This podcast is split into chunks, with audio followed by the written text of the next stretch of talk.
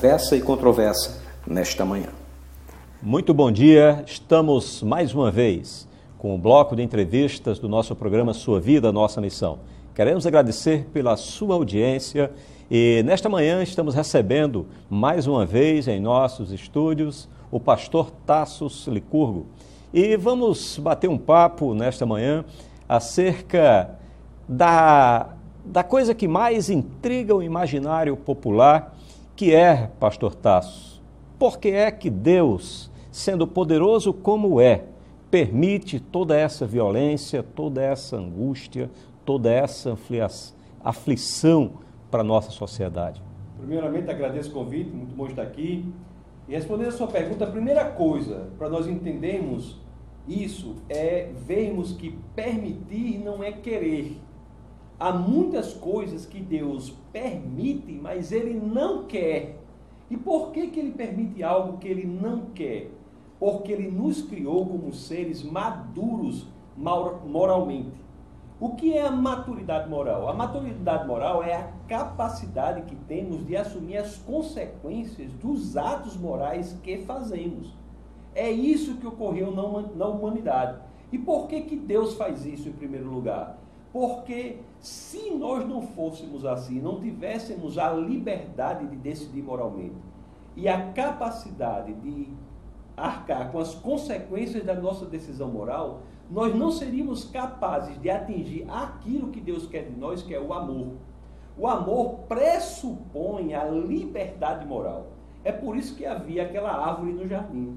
O homem só pode dizer que acerta moralmente se ele tem a opção de errar. O acerto moral pressupõe a opção do erro e a escolha deliberada pelo acerto. Eu sempre digo assim: você pode até forçar que uma determinada pessoa se comporte como se amasse você, mas você não pode forçá-la a amar verdadeiramente. Para que a pessoa ame verdadeiramente, como Deus quer que nós amemos, nós devemos ter a opção, a possibilidade de não amar. Então é diante da possibilidade do não amor, escolhendo o amor, que verdadeiramente nós temos o amor que Deus busca.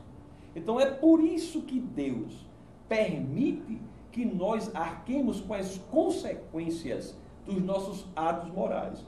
Mas, por outro lado, Deus, por ser tão misericordioso, nós vemos que isso não será para sempre. Haverá um momento em que tudo será separado e aqueles que quiserem viver a eternidade ao lado de Deus viverão. E aqueles que escolherem por não fazer isso terão também a sua escolha respeitada. Eu vou fazer uma pergunta provocativa. Ah, então, a eternidade é um local que terá acesso apenas os que escolherem Deus? Exatamente. Deus seria absolutamente injusto se ele forçasse alguém a viver em sua presença pela eternidade se essa pessoa não quis fazer isso, não quis escolher dessa forma. Se a pessoa não escolhe viver a eternidade ao lado de Deus, por que ela vai querer que Deus force ela mesma a fazer isso. Deus simplesmente respeita as nossas escolhas. Aliás, tem uma coisa que eu digo que é a seguinte: um dos princípios mais aterrorizantes do Evangelho, um dos princípios que diante deles nós devemos ficar nos tremendo é o seguinte: Deus respeita as nossas escolhas. E de fato, ele faz isso a história do Evangelho demonstra isso. E no final, ele também respeitará esta, a escolha não proveniente da exterioridade da hipocrisia, mas sim da sinceridade do coração. Se dissermos com o coração que verdadeiramente queremos viver a eternidade ao lado dele, assim acontecerá. É a história do ladrão ao lado de Cristo. Que revelação tinha aquele ladrão ao lado de Cristo? Um homem ensanguentado, torturado, tanto fisicamente quanto moralmente. Aquele ladrão olha para ele e diz: Senhor, reconhece o senhorio dele, Senhor. E diz que quer viver ao lado de Deus e ao lado dele a eternidade. Aquele ladrão tomou café da manhã com o diabo, iria jantar com Deus. Bastou a escolha dele, naquele momento, do coração, para que, para que fosse respeitado. Possivelmente o nosso telespectador ele pode estar se perguntando nesse momento, pastor Tasso, como eu posso estruturar essa minha escolha por Deus? Basta que verdadeiramente você diga de seu coração que você quer viver o senhorio de Cristo na sua vida. Se você disser assim, eu entendo que Cristo Jesus é a verdade, então eu abro espaço para que ele assuma a direção da minha vida e a promessa dele é que assim ele fará. Você entenda a veracidade do cristianismo.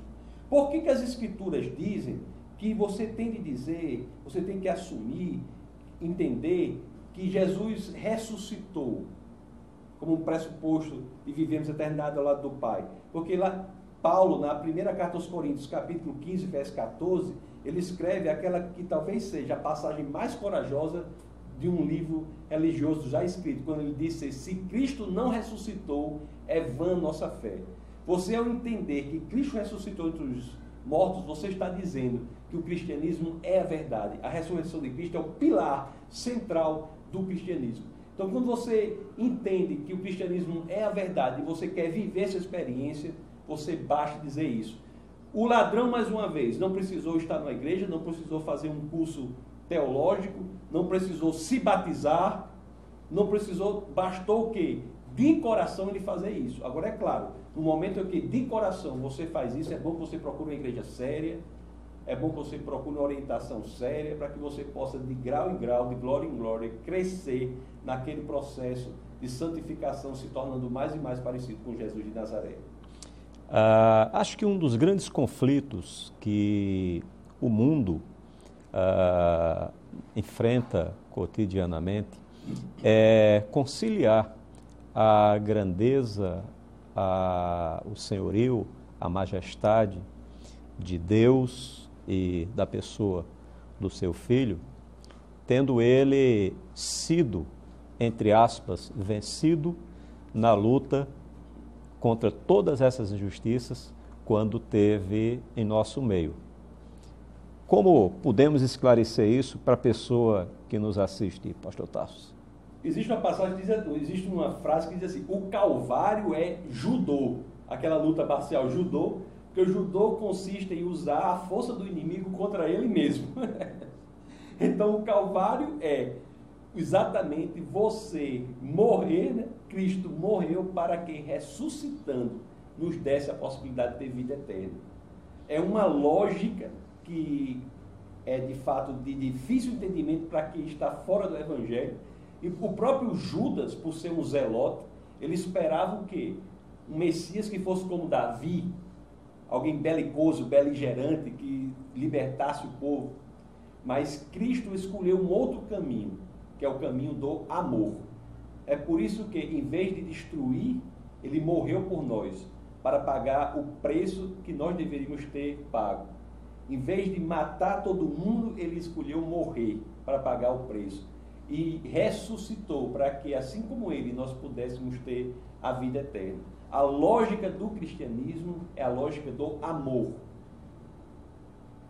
Primeira carta de João, Deus é amor. Por exemplo, o Corão, por exemplo, você pode ler o Corão, toda vida que o Corão se referia a Deus, você marcar, existem 99 formas que o Corão se refere a Deus nenhuma delas é amor. O Deus, o Deus do Corão ama? Sim, ele ama. Ele ama aqueles que o obedecem. O Deus do cristianismo, das escrituras, ama a todos indistintamente. Porque ele, o amor não é apenas uma expressão do seu comportamento, mas é uma definição do seu caráter. Por isso que esse Deus nos resgata morrendo por nós e não matando os outros. Muito obrigado, pastor Tasso, por mais esta este momento gracioso e entusiasta de falarmos acerca do Evangelho de Jesus. E eu quero convidar você, ao mesmo tempo que lhe agradeço pela sua audiência, a estarmos conosco no próximo sábado, às 7h30 da manhã. Que Deus abençoe a sua vida, em nome de Jesus. Muito obrigado, pastor. Eu que agradeço.